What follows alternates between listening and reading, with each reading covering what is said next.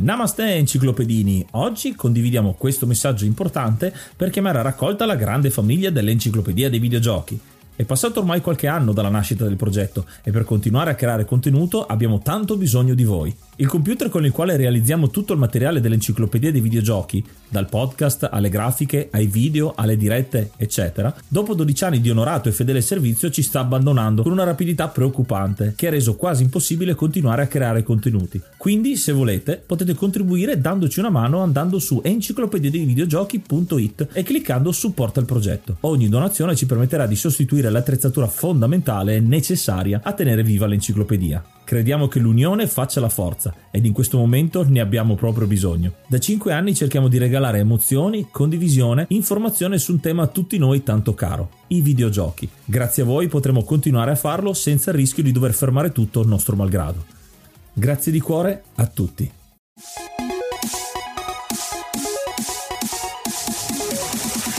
Namaste, benvenuti ad un nuovo episodio dell'Enciclopedia dei Videogiochi. Io sono Ace. E io sono Yuga e nel podcast di oggi parleremo di To The Moon. Uno dei giochi più richiesti in assoluto da voi che ci state ascoltando tramite Spotify ad esempio, perché ci state mandando veramente tantissimi messaggi ultimamente, sta funzionando questa cosa, dei commenti su Spotify e dei giochi che ci consigliate. To The Moon è effettivamente al momento della registrazione il primo della lista e capita proprio a fagiolo fagiolo perché stiamo registrando questo gioco che abbiamo deciso di fare con un ospite che adesso vi presentiamo, ma To The Moon ha questo particolare modo di affrontare il mondo del videogioco quasi come se fosse un'arte, insomma ne abbiamo parlato e vedremo poi analizzandolo e a quanto pare volete sapere insomma la nostra su questo gioco, quindi siamo qua proprio per questo. Vi ricordo appunto Spotify dove poterci lasciare un messaggio e vi ricordiamo che potete supportarci con il primo link che trovate nella descrizione di ogni episodio, Coffee la nostra pagina dove poterci offrire una birra, così come hanno fatto i nostri mecenate Rick, Croce, Tevio, Ark, Vanak, Craven, Herschmidt, Groll, Sukhoi 47 e l'ultimo arrivato che è Cristiano Ghidotti, benvenuto anche a te, insomma una lista sempre più lunga, grazie a tutti quanti. Come detto questo è un episodio speciale perché non siamo soli, quindi oltre ad avercelo consigliato abbiamo anche un ospite, un pezzo da 90 e siamo onorati di avere qui in trasmissione conduttore di Gamerland, benvenuto a Dan Lanaro, grazie grazie di essere qui. Ma che bello, ma ciao, è un piacere essere qui, un pezzo da 90. Sì, ero arrivato quasi 90 kg quest'inverno bevendo e mangiando, ma adesso sono in forma e quindi 74 kg, ma qui si parla di videogiochi, no? Un fisico invidiabile che si vede su Instagram in continuazione. Dino, benvenuto. Punto sul fisico perché ormai il cervello è andato qua. Eh, insomma, lo sono rovinato. A furia di giocare ai videogiochi, sai che fanno male i videogiochi. Mi hanno sempre detto non giocare ai videogiochi fa male e quindi adesso punto sul fisico, è vero? Fanno male davvero questi videogiochi? No, non fanno male. Come abbiamo anche ah, detto okay. in Hash Points, noi abbiamo una rubrica che parla proprio di salute e videogiochi, di come aiutano nel mondo della salute non solo fisica ma anche proprio mentale, mm. anche di, proprio di attitudine. Ci ho fatto una lotta lotta io su questa cosa, ho fatto una battuta, mi sono permesso di scherzare su questo tema perché è un tema a me molto affine, ci ho lottato con dei dinosauri su questo tema perché mi è stato detto più volte ah, videogiochi, innanzitutto generalizzare i videogiochi mi fa già ridere, è come dire il vino, eh sì, eh quanti sì. ce ne sono? io li amo e sono contentissimo che oggi mi permettete di parlare di un videogioco che ogni volta che lo cito mi fa scendere l'alpenuccia. E a proposito di questo appunto abbiamo scelto To The Moon, un po' parlandone insomma con te, capire qual era il gioco che risuonasse di più con eh, le tue preferenze. Hai scelto To The Moon per qualche motivo particolare? È sicuramente un gioco molto particolare, un vino pregiato, diverso da tutti quanti gli altri proprio per come si presenta. Sì. Ma c'è qualcosa che ti lega particolarmente? Io amo i videogiochi che mi raccontano una storia. Uh-huh. Cioè, quando io finisco un videogioco mi deve rimanere qualcosa. Questo mi ha lasciato dentro una cosa gigantesca che mi sono portato dietro per anni, perché effettivamente, come voi avete detto proprio nell'introduzione, è arte. Questo è un videogioco, ma questa è un'opera d'arte. Musica e la colonna sonora di questo gioco ad oggi per me è la più bella mai creata per un videogioco. Tutte le canzoni di Tudo Moon le potresti ascoltare per sempre e, e ti creano delle emozioni incredibili. Opera d'arte perché c'è musica, c'è la tecnologia di un videogioco, è stato realizzato tra l'altro in maniera semplicissima con un RPG Maker, quindi grafica pixel e nonostante ciò ti tiene l'incollato e poi diciamo abbiamo la, la storia, quindi la scrittura di un testo meraviglioso che viene raccontata attraverso questa musica e, questa, e questo gameplay molto semplice, però ti rimane dentro perché inizia in un modo che tu stai giocando a un giochino con due pixel che si muovono e dentro questi pixel alla fine si crea un mondo dove piangi, sorridi, ti spaventi, tutto nel corso delle 5-6 ore che dura più o meno tutto il gameplay. Ho scelto questo perché mi è, mi è rimasto proprio dentro il cuore. Spero che oggi parlando con voi riusciamo a tirar fuori qualcosa per farlo assaporare anche senza spoiler alle persone che ancora non l'hanno giocato. Ecco sì, prima di partire parleremo una parte spoiler la faremo perché secondo me ci sta analizzare un po' una parte di trama, alcune teorie che ci stanno, ma il consiglio che vi mettiamo proprio all'inizio, nella primissima parte, è quello di provarlo questo gioco, giocarlo, non farvi spaventare dalla presentazione perché effettivamente è un gioco fatto in RPG Maker, graficamente è quel impatto un po' strano, però insomma controllatelo, guardatelo, giocatelo e fatevi la vostra esperienza, tanto non dura neanche tanto, non costa neanche tanto, è disponibile praticamente ovunque. Se volete giocatevelo e poi tornate ad analizzare insieme a noi questo gioco. E adesso prima di inoltrarci nella bellissima storia di To The Moon, ascoltiamoci uno dei pezzi dell'altrettanto bellissima colonna sonora.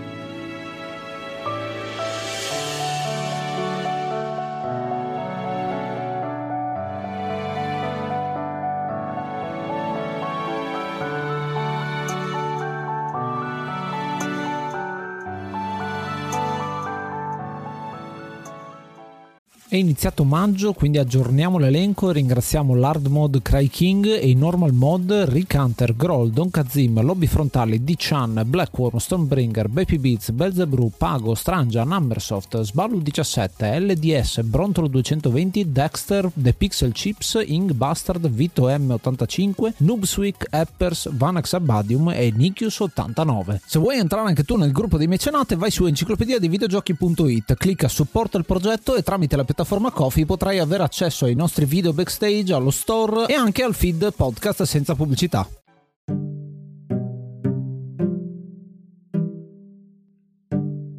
Gioco di oggi è To The Moon, un gioco del 2011 sviluppato e prodotto da Freebird Games. Uscito inizialmente per PC, grazie proprio al suo successo è stato poi trasposto su sistemi Macintosh per Linux e anche per sistemi iOS e Android e anche poi in una versione su Switch. È uscito in molti bundle, ad esempio su Humble Bundle, su Steam, su GOG, veramente lo si trova dappertutto a significare l'importanza e anche eh, amore del pubblico, dei videogiocatori con questa piccola gemma tra le mani. Molto interessante lo sviluppo di questo gioco perché il designer Kangao, che ha fatto gran parte del lavoro di questo gioco, ha avuto l'idea a margine di una esperienza personale, una malattia in famiglia, come poi verrà poi trasposta nel gioco, una tematica molto seria e introspettiva dello stesso sviluppatore del gioco che si è aperto scrivendo questa bellissima trama che citeremo poi nella prossima parte e si vede perché questo gioco è stato recepito molto bene dal pubblico e anche per questo appunto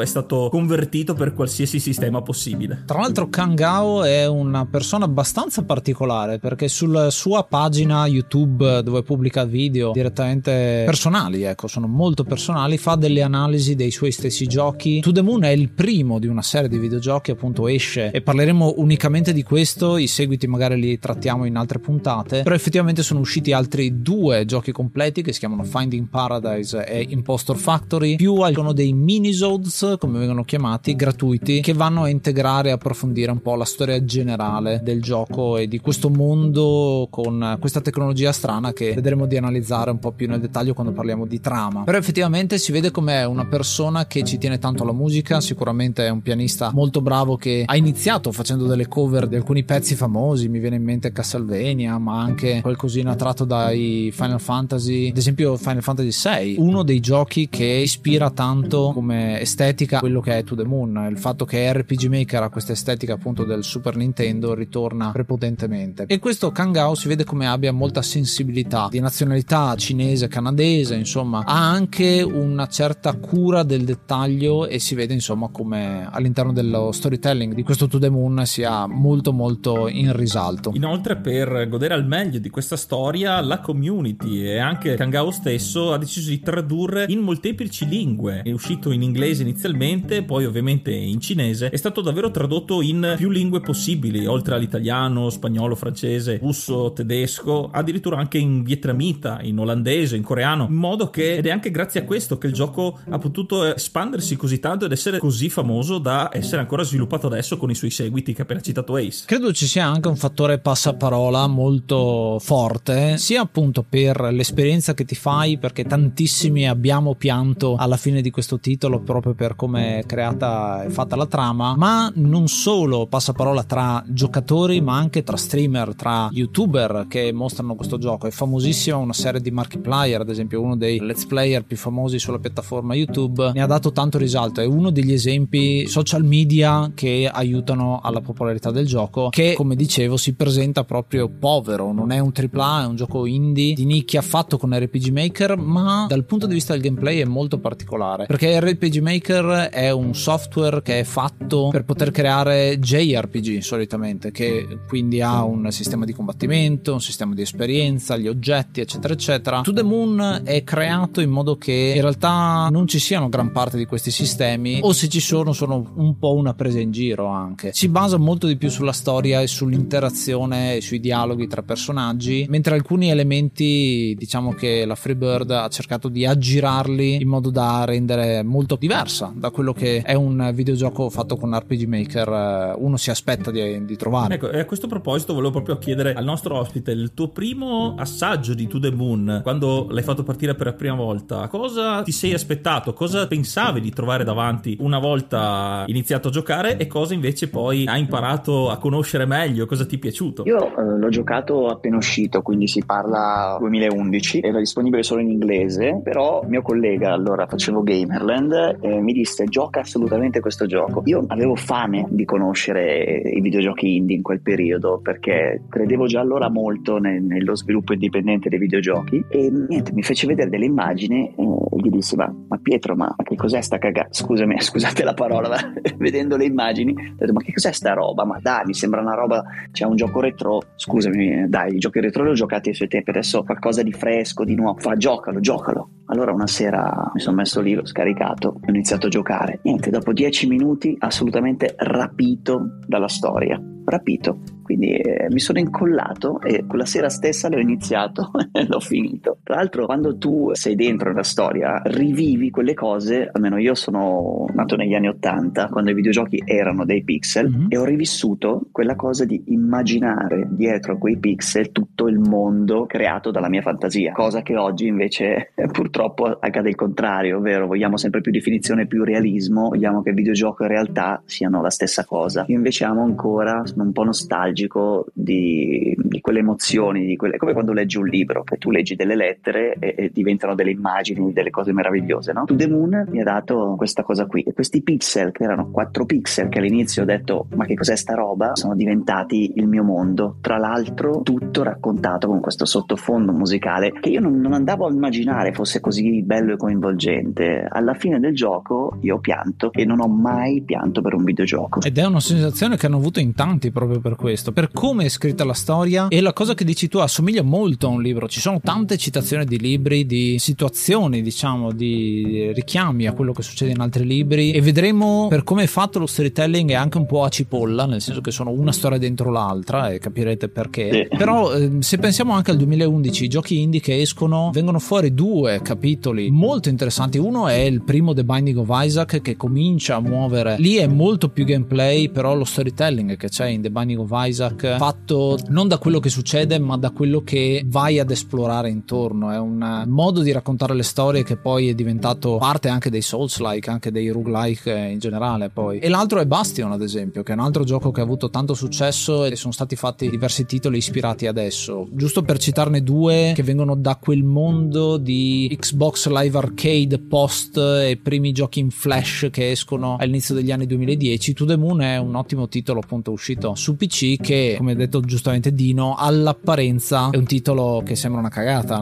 perché uno dice è un, è un giochino fatto in RPG Maker, uno stigma che si portano dietro i giochi fatti in RPG Maker che però è un titolo che da subito ti dà insomma l'idea di essere qualcosa di più. Questa cosa determina anche tutte le traduzioni che ha citato Yuga prima e quindi quanto amore ci sia a rendere questo gioco ancora più grande e tutte le teorie che stanno dietro a tutti i misteri irrisolti che questo titolo andrà a generare. Molto molto interessante perché poi dal punto di vista gameplay effettivamente quello che facciamo è andare in giro, parlare con persone e ci sono pochissime situazioni in cui facciamo qualcosa di gioco in un certo senso, che sono dei puzzle che andiamo a risolvere. Cominciando ad entrare un po' a parlare di trama, qua si parla di ricordi, quindi vivremo dei ricordi di una persona e per saltare da una postazione all'altra, da un tempo all'altro, dovremo risolvere questi enigmi che solitamente sono oggetti che ci ricollegano ad un altro ricordo e quindi potremo fare questo salto. Questa è come dal punto di vista del videogioco è strutturato, cioè dei livelli da superare con uh, questi McGuffin, questi oggetti veri e propri da trovare per poter fare il salto. C'è pochissimo altro, come dicevo, c'è una presa in giro di quelli che sono i sistemi di combattimento a turni dei JRPG che viene semplicemente mostrata per fare la battuta del momento, sì, sì. Eh, mentre per far capire insomma che è il momento divertente e questo gioco proprio come tono ha una tematica molto pesante che riguarda malattie, che riguarda disturbi mentali, che riguarda il significato stesso della vita, che cosa vuol dire morire, eccetera, eccetera, e dall'altra parte molte più battute che alleggeriscono un po' il morale,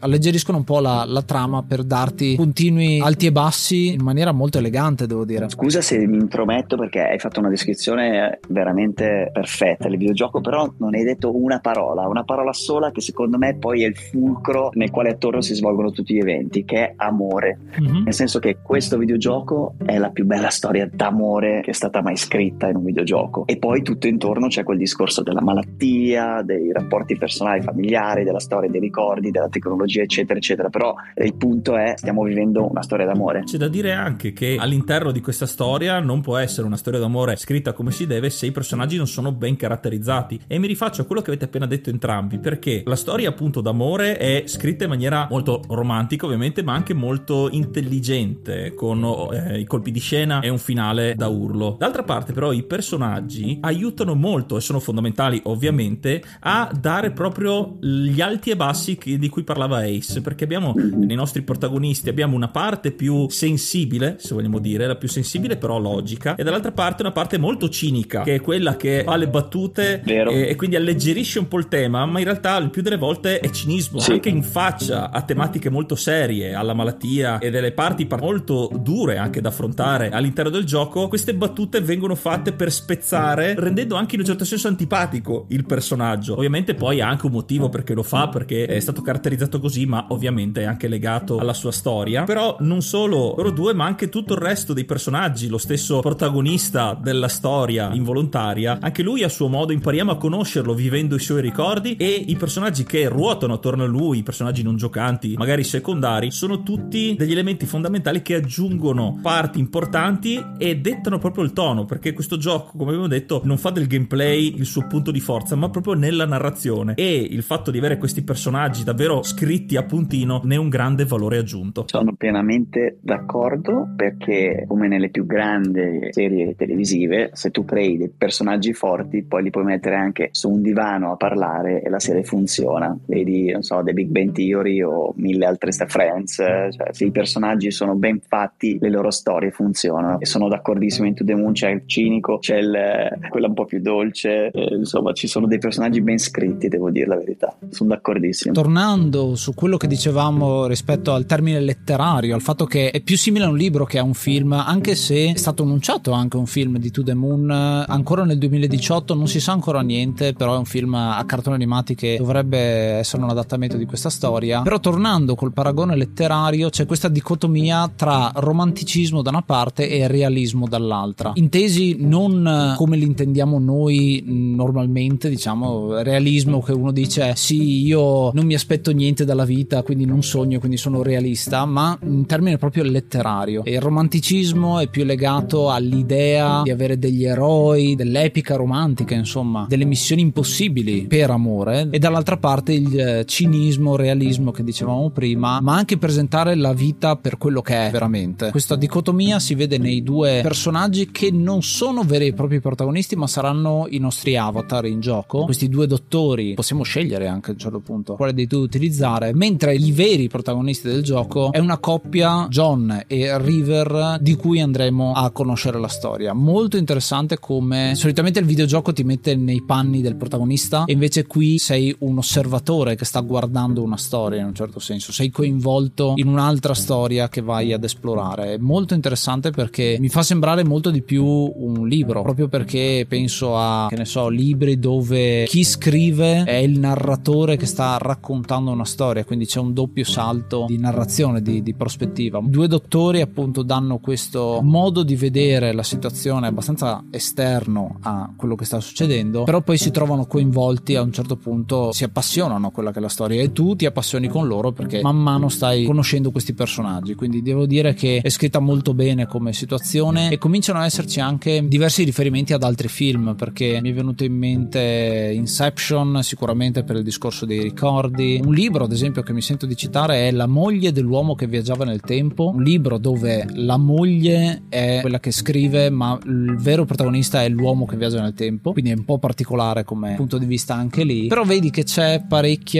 dissonanza tra quello che effettivamente è la storia che andiamo a vivere, quella dei ricordi di Johnny, mentre poi quello che è una sorta di metastoria, cioè anche la storia dei due dottori che indagano su questa memoria è una storia di per sé. Aggiungo una citazione, anche il film The Eternal Sunshine of the Spotless Mind, tradotto dall'inglese all'italiano malamente Se mi lasci ti cancello, Jim Carrey, secondo me è un'ottima citazione affine a questo videogioco.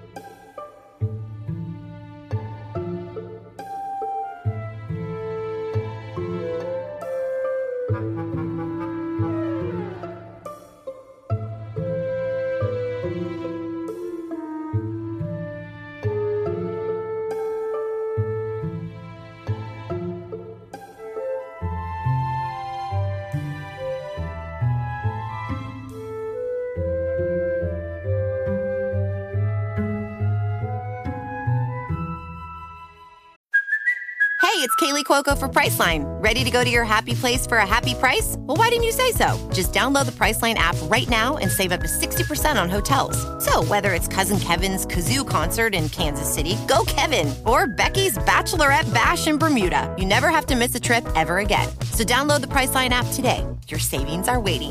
Go to your happy place for a happy price. Go to your happy price, Priceline. Seguici anche su Instagram at Enciclopedia dei Videogiochi, lì ci sono tantissimi contenuti tra cui le live del mercoledì e anche su Threads dove potete ascoltare e guardare i testi scritti da Ace.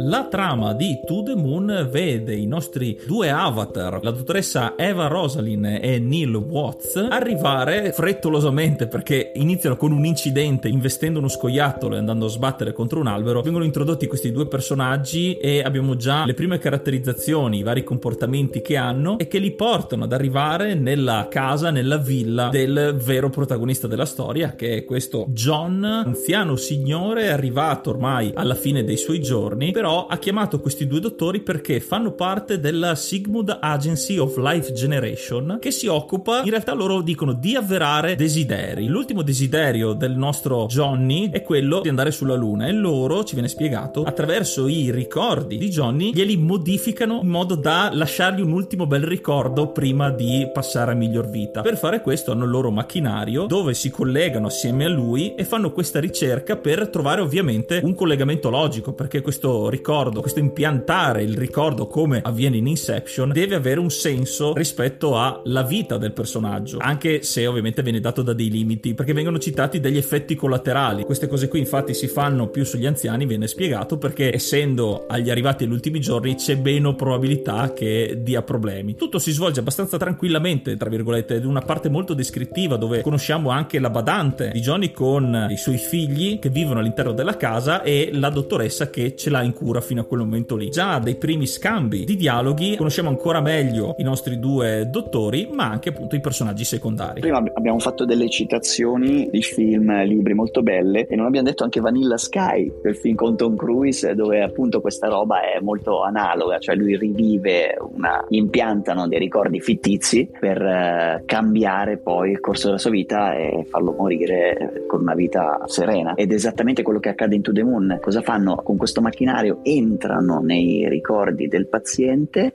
inserendo dei ricordi artificiali, quindi creano dei ricordi finti per poter cambiare il corso della realtà fino a fargli ottenere oggi il desiderio è quello di andare sulla Luna. Ma perché vuole andare sulla Luna? E lo capiamo proprio analizzando il suo passato, perché questa macchina ha un difetto, non può tornare tanto indietro nel tempo, ma solo un po' per volta. Quindi la macchina che mettono in testa al paziente eh, permette di tornare indietro un pezzettino e, e, scopriranno qualcosa. Quel qualcosa gli permetterà di scoprire qualcos'altro andando un po' più indietro, un po' più indietro, un po' più indietro, fino a quando si, si arriva proprio all'adolescenza del paziente e si scoprono delle cose pazzesche, ci sono dei plot twist incredibili. Sì, è vero, è vero. Una cosa che mi ha fatto molto pensare è come viene portata avanti questa idea del fatto appunto che è un'azienda che realizza i sogni delle persone. Questo mi ha fatto pensare anche al mondo reale, cosa succede in pazienti terminali con ad esempio la Make-A-Wish Foundation, che è quella che porta persone famose a presentarsi e a conoscere malati terminali, che è un ottimo modo per far morire felice la gente in un certo senso, detta proprio schiettamente. E da un punto di vista è molto criticata questa situazione qua nel gioco stesso, soprattutto nei mini episodi che appunto usciranno dopo, perché si tratta comunque di ricordi artificiali messi all'interno della mente di qualcuno e che quindi sono non veri, sono delle bugie in un certo senso. È un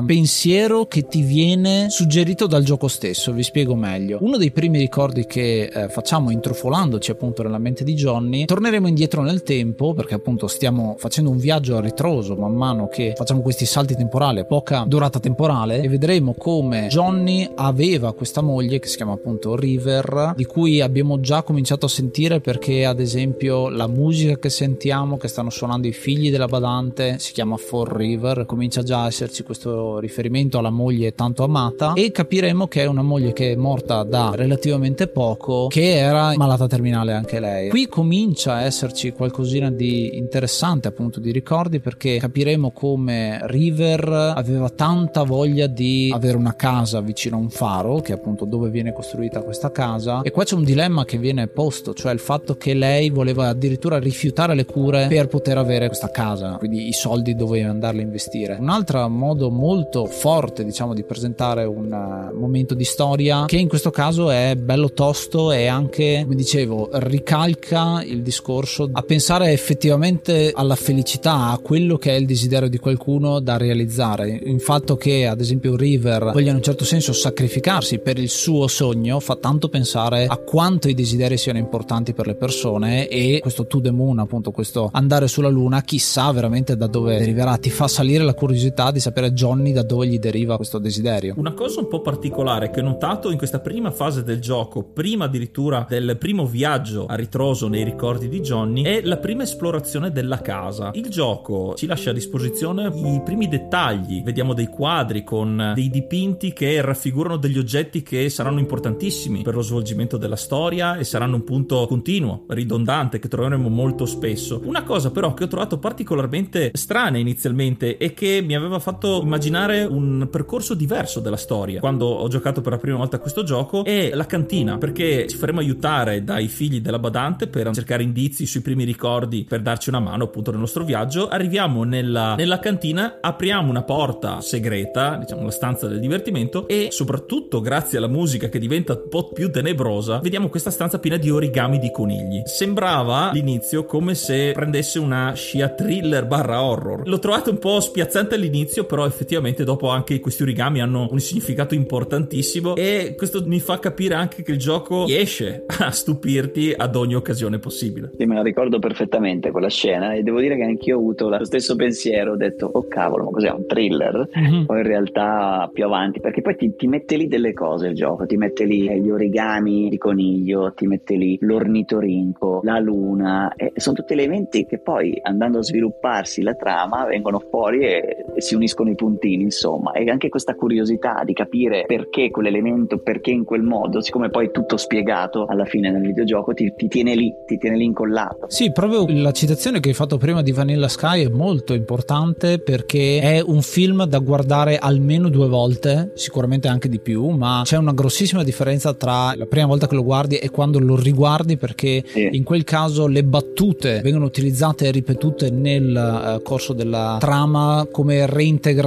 quindi cose che hai già sentito diventa familiari e ti servono a capire più angoli di trama. Questo gioco invece lo fa tramite gli oggetti, soprattutto oggetti che vengono messi lì, hanno un significato che però adesso non capisci, che capirai più avanti e Vero. se lo rigiochi da capo, infatti consigliamo sempre anche di giocarlo due volte questo titolo, Beh. ti aiuta insomma a riprendere parte della trama. La seconda volta è ancora più bella perché proprio questi elementi che all'inizio non capisci e lasci lì, quando lo rigiochi consapevole hanno poi un'importanza e noti anche dei dettagli in più. Eh sì. In Vanilla Sky cosa facevano? Il cielo eh, era color vaniglia quando lui era nella parte del sogno e questo lo distingueva dalla realtà, ma tu la prima volta che lo vedevi questo esatto. non lo potevi capire. La seconda volta rivedendolo capivi che quando c'era il cielo di quel colore stava vivendo un ricordo finto. È bellissima l'analogia col videogioco dove invece ci sono degli elementi fisici che ti riportano in quella parte lì. Bello, bello. E proprio questi oggetti sono anche parte fondamentale del gameplay, se vogliamo dire, perché una volta raccolti abbastanza indizi, abbastanza oggetti, relativamente per proseguire con il ricordo successivo, c'è questo minigioco dove noi cerchiamo di attivare l'oggetto fondamentale, l'oggetto portante che lo lega al ricordo successivo, con questo minigioco dove dobbiamo ricomporre un puzzle dell'oggetto stesso, riattivandolo, facendolo ricordare meglio, evidenziando la sua importanza nel ricordo e questo ci porta poi alla scena successiva. Questo ci porta molto fuori dal gioco, perché è come se fossimo all'interno di Matrix, se vogliamo dire, o nel mondo dei sogni di Inception. Quindi questa fa ricadere a suo modo nella realtà, perché noi rivivendosi i ricordi ci sentiamo lì. Per una volta passato a quello successivo c'è questo stacco che ci fa ripartire dal punto zero, perché ci ricordiamo ogni volta dopo noi che siamo dei dottori, e questo parlo nel senso del videogiocatore, che ci medesimiamo nella storia, però noi stiamo guardando da un punto esterno. E quindi si riparte e la meccanica bene o male è sempre quella, raccogliere questi indizi per attivare l'oggetto che ci porta al ricordo successivo. Una cosa che ho apprezzato tantissimo nei passaggi è stato il momento in cui oh, ho tirato un bel sospiro è che il gioco si presenta molto pesante con queste tematiche. Come dicevamo, ci sono dei momenti in cui puoi respirare un po', non solo perché ci sono belle sensazioni appunto di amore, di, di sentimenti positivi, insomma, che vengono fuori da questi ricordi, ma anche il personaggio di Neil Watts che all'inizio è uno stronzo in realtà, perché veramente fa di tutto per poter fare le freddure nei momenti peggiori. Si metterà ad esempio a lanciare i finti Hadouken per aprire le porte e questa cosa l'ho trovata proprio un modo dell'autore del gioco per dirti non sta a prenderlo troppo sul serio, è comunque un videogioco, ritorniamo in superficie e poi scendiamo di nuovo nella profondità delle varie emozioni che legano questa trama. Quindi è molto bello che ci siano queste citazioni un po' nerd anche yeah. all'interno del gioco e le ho trovate ottime perché vanno poi a risuonare con lo stesso videogiocatore. Solitamente chi gioca a questo gioco non è un giocatore casual, ma solitamente è qualcuno che ha già esperienza nel mondo dei videogiochi e quindi diciamo vai a toccare le corde giuste con questo tipo di citazioni. Ed è un motivo in più per rigiocarlo più di una volta per andare a cogliere tutte queste situazioni. In particolare io cito, senza spoilerare troppo perché proprio nella fase finale del gioco, in un momento di estrema tensione dove anche il tempo è agli sgoccioli, abbiamo pochissimo tempo, c'è una citazione, una battuta che cita Matrix che mi ha spiazzato completamente perché il gioco ti porta a essere veramente preso dalla trama e dall'urgenza di tutto e questo personaggio di Neil Watts che fa questa battuta citazione di Matrix in un momento del genere ti fa cascare le braccia però in un certo senso ti dà una mano a dare l'ultima spallata per arrivare alla fine del gioco. Io ho trovato anche molto interessante come il gioco presenta l'intero viaggio che facciamo all'interno della mente di Johnny perché una dinamica che vediamo è una barra del tempo con lo sprite di Johnny appunto da vecchio vecchio fino a bambino e un po' ci fa vedere che dobbiamo arrivare fino a quella data lì per cercare di capire da dove gli deriva questo desiderio. Man mano che andremo indietro appunto vediamo questo indicatore tornare a ritroso, però effettivamente quello che succede nel gioco è che a un certo punto verremo bloccati, c'è qualcosa che non ci permette di andare ancora più indietro. Questo è un elemento molto particolare che si lega tantissimo a come noi percepiamo il ricordo. Il gioco diciamo ha parecchi personaggi secondari, personaggi comparse che però vengono presentate nel gioco come sprite ombra, quindi non c'è una vera e propria definizione. Mi ha fatto molto pensare a come rivivo io i ricordi. Ad esempio, io mi ricordo che ne so, un trasloco che abbiamo fatto vent'anni fa, mi ricordo come era fatto il camion, come, come erano fatti i mobili, appunto, che sono quelli che ho ancora qui. Però se mi chiedi la faccia che aveva il tipo del trasloco, quello che guidava il camion, non me la ricordo assolutamente. Per me è appunto una persona senza volto. E così tante altre. Uno si ricorda i volti delle persone importanti, dei protagonisti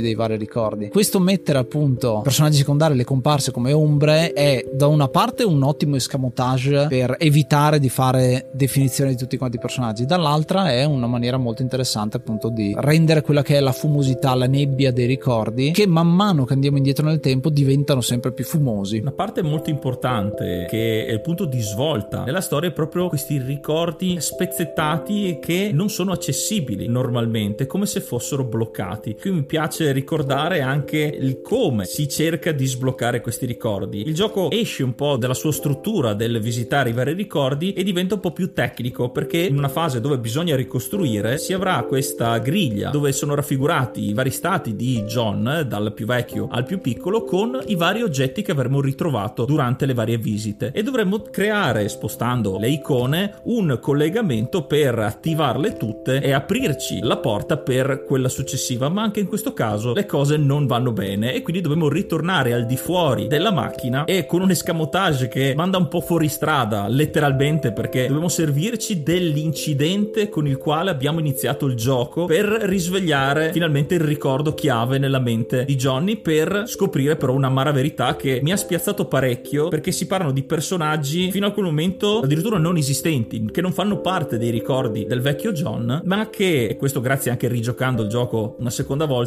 ci sono dei piccoli indizi in piccole azioni e piccoli dialoghi che inizialmente non ci si fa caso perché sono dei commenti spassionati, però in questo caso specifico tutti i nodi tornano al pettine, un po' come succede in film tipo Fight Club o Slave in Patto Criminale, dove arrivi a un certo punto che ti vengono in mente tutti tutte le piccole tracce per arrivare a questo punto. Ed è una scoperta sconvolgente che determina anche una scelta sconvolgente da parte dei personaggi. Senza farvi spoiler su effettivamente qual è questo fatto che andrà a scatenare non solo un colpo di scena al momento ma avrà ripercussioni sull'atto finale del gioco, il gioco è diviso effettivamente in tre atti, quindi un altro richiamo a storytelling fatto bene con i tre atti, qua c'è una citazione anche teatrale diciamo proprio su come si creano le storie, ma un aspetto molto importante che mi va a ricollegare con un altro gioco è il personaggio di River, di cui abbiamo parlato abbastanza poco, ma è un personaggio chiave. Un personaggio anche enigmatico da un certo punto di vista perché si comporta in maniera non convenzionale. Questo è l'altro grande tema che il gioco va ad affrontare senza mai citarlo veramente, ovvero la sindrome di Asperger. Esattamente, sì, sì, aveva questa sindrome, eh, però prima ancora si scopre poi nel videogioco che lei avesse avesse questa brutta sindrome, il protagonista, quello che vuole, sogna di andare sulla, sulla Luna, si scopre che da piccolo la madre gli somministrava dei farmaci che gli facevano perdere la memoria e che River l'aveva conosciuta prima dell'assunzione di questi farmaci. E poi quando l'ha rivista dopo questi farmaci avevano fatto effetto e lui non si ricordava chi fosse. Ma l'amore di River era così forte che tutto il tempo lei cerca di fargli ricordare chi fosse. Questo, questa cosa particolare appunto la sindrome di Asperger è una tipologia di autismo in sostanza uno degli aspetti dell'autismo e ha a che fare con la comunicazione soprattutto. Il fatto che River sia una ragazza che ha questi ricordi ma fa fatica ad esprimerli e trova strano appunto che Johnny non si ricordi di lei che si sono conosciuti appunto da piccoli. È un po' la chiave di lettura di questo momento il fatto che River cerca in tutti i modi di comunicarglielo questo fatto con gli oggetti di cui abbiamo parlato prima e che in un certo senso sarà difficile di difficile comprensione perché appunto Johnny non ha questa sensibilità. Non solo non si ricorda ma non può ricordare perché i suoi ricordi sono bloccati appunto da questo farmaco di cui abbiamo parlato trovato. Molto interessante perché la sindrome effettivamente non viene mai citata in maniera diretta, ma viene sempre intuita da quella che è la situazione sostanzialmente. E l'ho trovato molto interessante perché è una maniera di spiegare le cose senza dirti esattamente in maniera scientifica come funzionano. Ma noi le viviamo queste sindromi, anche l'autismo stesso. Io conosco appunto persone che ne soffrono, se vogliamo dire ne soffrono, perché secondo me non ne soffrono, ma semplicemente ce l'hanno, tramite come si esprimono, quindi tramite il loro modo di essere. Credo sia la maniera più semplice per affrontare questa situazione, appunto conoscendo persone che hanno questa condizione senza la parte scientifica dietro. Conoscere queste persone ti fa capire come si comportano, come interagiscono con gli altri e effettivamente ti fanno vedere meno come malattia, come stigma, la sindrome vera e propria. E questo gioco lo fa in maniera molto semplice. River si comporta in maniera strana per qualche motivo che va semplicemente analizzato e capito. Elegante la maniera in cui viene descritta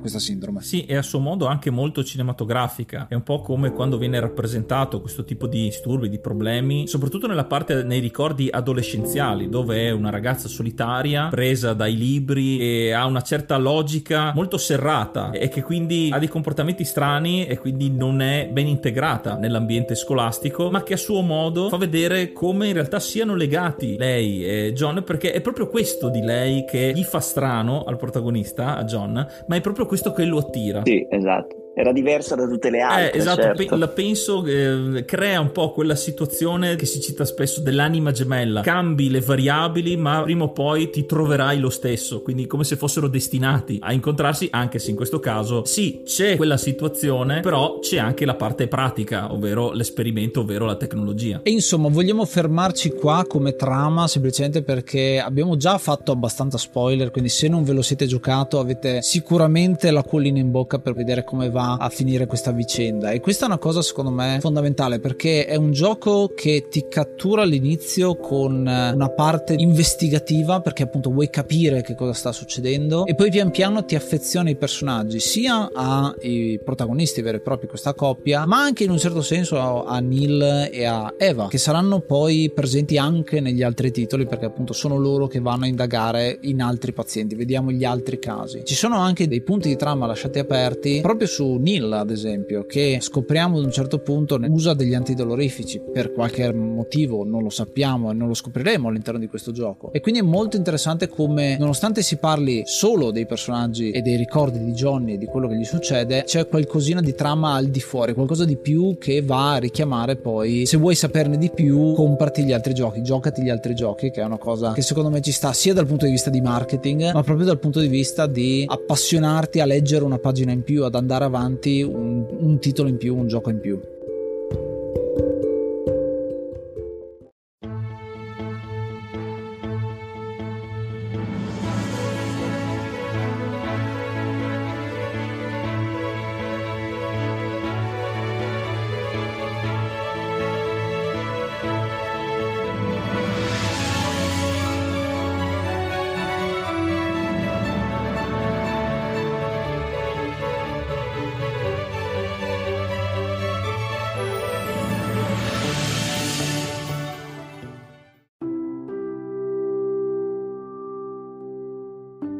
Questo era To the Moon, un gran gioco che ci racconta una storia molto profonda in maniera molto sensibile, ma anche divertente a suo modo. Io ho deciso di dargli 7 stelle e mezzo, ma non le classiche stelle da voto, ma bensì le stelle di To the Moon. C'è un dialogo bellissimo verso la fine dove si parla di stelle e dell'unione di Johnny e River e quindi è forse la cosa che mi ha avvicinato di più alla storia di questi protagonisti protagonisti e non solo. Un gioco davvero ben fatto, nonostante le limitazioni tecniche di RPG Maker. Quindi, come detto, non aspettiatevi fotorealismo, è un gioco del 2011 pixel art con questa tecnologia. Che forse quello la nota un po' stonata, perché giocando a questo gioco me lo sono proprio immaginato come film o come libro, immaginandomi, e quindi vedere rappresentato su schermo una versione poco definita, anche se ovviamente non è l'importante e non è il messaggio che voleva essere dato con la creazione di questo gioco, sarebbe stato forse un po' meglio a mio avviso. Quindi questa è forse la nota, se possiamo dire nota negativa. Per il resto questo gioco racconta una storia fantastica, davvero come diceva Dino primo, forse una delle più belle storie d'amore nella storia dei videogiochi e lo fa non usando troppo gameplay. Il gameplay è limitato all'osso, infatti molte volte viene citato questo gioco come una graphic novel interattiva. In realtà ci sono degli elementi di gameplay, puzzle e la ricerca degli indizi, ma l'importante è la storia, è proprio un'esperienza che va vissuta più volte, come abbiamo detto. Il fatto che non abbiamo fatto spoiler è proprio per invogliarvi, per ingolosirvi, a tuffarvi in questo mondo onirico, con anche i suoi seguiti che ovviamente tratteremo. E tu Ace invece cosa ne pensi? Io ho intenzione di dare 8, diciamo ornitorinchi su 10. L'ornitorinco l'abbiamo citato, è un ornitorinco di pezza per la precisione, quello che c'è all'interno del gioco. Trovo che questo animale sia molto particolare perché appunto è un po' una papera, un po' un castoro come viene definito nel gioco ed è una somma di due parti, chiamiamola così, è molto strano, molto diverso dal solito. Un po' come questo gioco incarna, insomma, è un gioco che è un'avventura grafica però è fatta all'interno di un motore di gioco di un JRPG, un miscuglio di due cose che cozzano molto tra di loro, eppure la storia è quella che viene fuori come il vero e proprio significato del gioco. Un gioco veramente molto bello, però effettivamente è un gioco che mi ha dato tantissimo. È uno dei giochi che ti fa piangere, che è una cosa che a me è successa veramente di rado, con To The Moon è successo, mi è successo con Undertale per dire uno dei giochi che abbiamo citato tanto tempo fa ormai, ma è stata una bellissima esperienza ed è un motivo, tornando col discorso iniziale, sul fatto che i videogiochi sono arte perché ti fanno provare emozioni, ci sono giochi che ti fanno ridere, ci sono giochi che ti fanno divertire, ci sono giochi che ti fanno pensare e ci sono giochi che ti fanno piangere, quindi il fatto che vanno a suscitare emozioni e a tirar fuori creatività sia alle persone che lo giocano sia alle persone che li fanno i giochi perché eh, come diciamo sempre il fatto che ci siano limiti nei videogiochi. Dino diceva all'inizio il fatto che i pixel ti fanno poi completare il mondo nella tua testa come appunto leggere un libro senza immagini. Si vede insomma come la creatività viene alimentata dal fatto che uno ha pochi strumenti per poter creare videogiochi e questa cosa poi risuona tantissimo con i videogiocatori e collega diciamo i due aspetti del fare videogioco e del avere l'esperienza del videogioco. Un'esperienza completa che mi è piaciuta tantissimo e che non vedo l'ora di continuare con i seguiti e con i spin-off eccetera eccetera. Noi lo stiamo giocando pian pianino in modo da potercelo godere al meglio e insomma un'ottima esperienza sicuramente da vivere e da rivivere. E tu Dino che cosa ne pensi invece? Eh, io visto che mi hai rubato gli ornitorinchi come Ah. strumento per la mia votazione mi sono rimasti i conigli o gli scoiattoli morti. Direi che voto con gli scoiattoli morti perché mi diverte di più perché sono cinico come uno dei due protagonisti e ne darei 8 e mezzo. Quello mezzo perché l'hanno tagliato in due ovviamente 8 e mezzo è il mio voto perché trovo che questo videogioco sia un po' quello che rappresenta quello che dovrebbero essere eh, i videogiochi eh, d'avventura i videogiochi che ti raccontano una storia. Al contrario di quello che mh, ha detto Hyuga hai detto come nota di demerito il fatto che, che la grafica non è così approfondita così definita sono 4 pixel. Io trovo che questa cosa invece sia un elemento a favore del videogioco in quanto anch'io inizialmente mi sono posto davanti a queste immagini e ho detto che cagata questa cosa che ho detto all'inizio me la sono rimangiata capendo quanto era importante avere questi pixel perché io attraverso quei pixel ho creato la mia avventura l'ho immaginata nella mia testa e ho vissuto un'esperienza che è unica. Entrando nella testa di un'altra persona che l'ha giocato sicuramente avrà delle immagini diverse. Io stesso rigiocandolo rivedendo quei pixel ho costruito altre immagini ancora. E questa è la bellezza del videogioco la capacità di eh, sognare di immaginare. Questo videogioco rappresenta il sogno con nella maniera migliore in assoluto. La cosa più grande che può sognare il protagonista è andare sulla luna. E alla fine cosa succede? E beh, non sarò di certo io a dirvelo, però vi consiglio di giocarlo. Di giocarlo perché è un videogioco che rimane dentro. Mi mettete lì una sera, ve lo mangiate, quindi non è che vi porta via tanta vita, ma in queste sei ore create dei ricordi che porterete sempre dentro. E soprattutto non fate questo errore. So, la suoneria, la soundtrack è meravigliosa. Non usatela come sveglia, non rovinatevela. Ascoltatevela in quei momenti in cui volete ascoltarla con le cuffie, fatevi il vostro viaggio, ma non tutti i giorni come sveglia, perché la sveglia rovina le canzoni. E rovinare una di queste canzoni è peccato. Questo è il mio pensiero.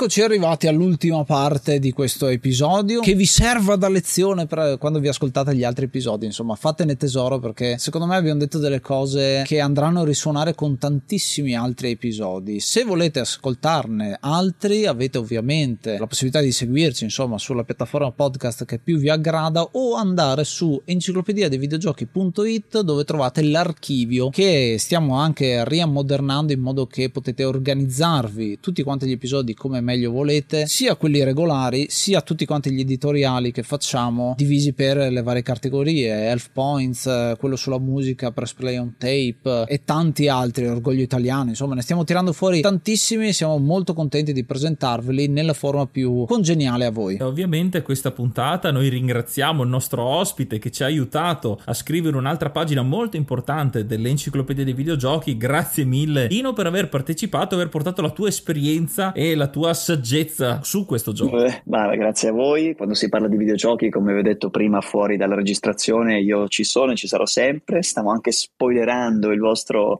eh, archivio e ho visto che avete parlato anche di Cuphead che è un altro videogioco mm-hmm. che io ho amato tantissimo Zack McCracken che io ho finito sudando sull'Amiga quindi cioè, avete dei titoli incredibili e quindi mi ha fatto piacere e siete bravi a condividere questa cultura fatelo, continuate a farlo perché io sono un finto vecchio nel senso che sono anagraficamente vecchio ma sono molto in contatto con i giovani molti perdono tutto questo non approfondiscono spara spara gioca gioca chatta chatta e, e si perdono un mondo. I videogiochi sono tanto, non è solo un qualcosa di meccanico, di tecnologico, è qualcosa che ti fa vivere delle storie, fa conoscere persone reali, ti fa avvicinare delle persone, cioè è, è tutto questo mondo che a volte viene perso. Quindi secondo me To The Moon è un videogioco che comincia a mettere un punto esclamativo a, alle storie, mm-hmm. eh, alle storie belle che si possono vivere attraverso i videogiochi. Quindi grazie a voi ragazzi e in bocca al lupo. E grazie anche per la citazione, perché effettivamente noi con l'enciclopedia cerchiamo di parlare di videogioco a livello generale, quindi non separare quello quello che è il retro game dal gioco moderno, proprio perché il gioco è un'esperienza. Questo è un gioco che effettivamente ha 11 anni, quindi uno direbbe eh, è già vecchio, eppure se lo giochi adesso è tranquillamente una storia da raccontare. Nessuno si lamenta di film di 50 anni fa che ancora adesso sono attuali, perché farlo con i videogiochi, insomma, è solo una questione tecnologica. C'è sempre qualcosa di bello da raccontare. Sono d'accordo e aggiungo, se uno ama i videogiochi come uno che ama il cinema, la prima cosa che gli dicono è vatti a vedere i film vecchi che hanno fatto la storia. Mm-hmm. Ecco, la stessa cosa vale per i videogiochi. Se ami i videogiochi e dici di amare i videogiochi, devi conoscere la loro storia e quindi la loro storia passa attraverso i pixel, per fortuna. E noi siamo qua per raccontarlo. E a proposito di contatti, perché noi abbiamo parlato di noi, ma Dino, cosa stai facendo ultimamente? Dove possiamo vedere quello che fai? Quali collaborazioni hai magari nel mondo dei videogiochi? Nel mondo dei videogiochi ho una collaborazione con uh, i fratelli Pisano, Video Games Party, con i quali stiamo facendo delle dirette Twitch. Abbiamo creato un format che si chiama Il genio dei videogame, che è il primo quiz sui videogiochi dove su Twitch si può giocare in diretta con degli ospiti sempre famosi in studio, che è molto divertente. Abbiamo fatto diverse edizioni quest'anno, riprendiamo a settembre. Mentre dove mi potete vedere, eh, mi potete vedere dove non mi volete vedere perché appaio sui vostri social, in televisione, con le mie pubblicità, dove piombo senza chiedere permesso sui vostri device. Quindi non dico insomma le marche, però sono in onda con diverse pubblicità in questo momento. E poi ovviamente doppiaggio. Parlando di videogiochi sono la voce di tutte le vetrine campioni di League of Legends, ah, sì. quindi quando non mi vedete mi ascoltate lì e ne ho fatta proprio una o due settimane fa. Uscirà, ma non posso dirvi cosa perché purtroppo quando doppiamo i videogiochi, come voi sapete, c'è da firmare un embargo, cioè che se dici qualcosa prima ti arrestano praticamente. Io ho doppiato diversi videogiochi e, e sono diventato ultimamente da tre anni la, la voce delle vetrine campioni di LoL. Poi doppio serie tv di Netflix e tanto altro, insomma. Non mi annoio, mi diverto e nel tempo che mi rimane faccio il papà e gioco ai videogiochi. Ecco. Ultimamente un po' più il papà. Bene, noi ti ringraziamo nuovamente e a tutti i nostri ascoltatori ci riascoltiamo al prossimo episodio e ascoltate l'enciclopedia dei videogiochi. Io sono Ace. Io sono Yuga. E io sono Dino Lanaro. Grazie ragazzi. Namaste and be brave.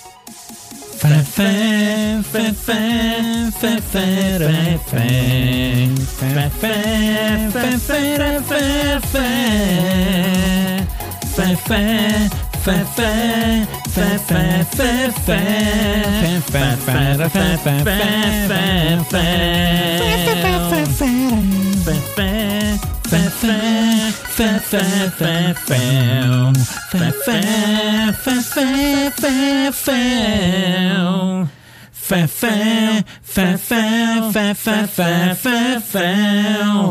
fa, fa, fa, fa, fa.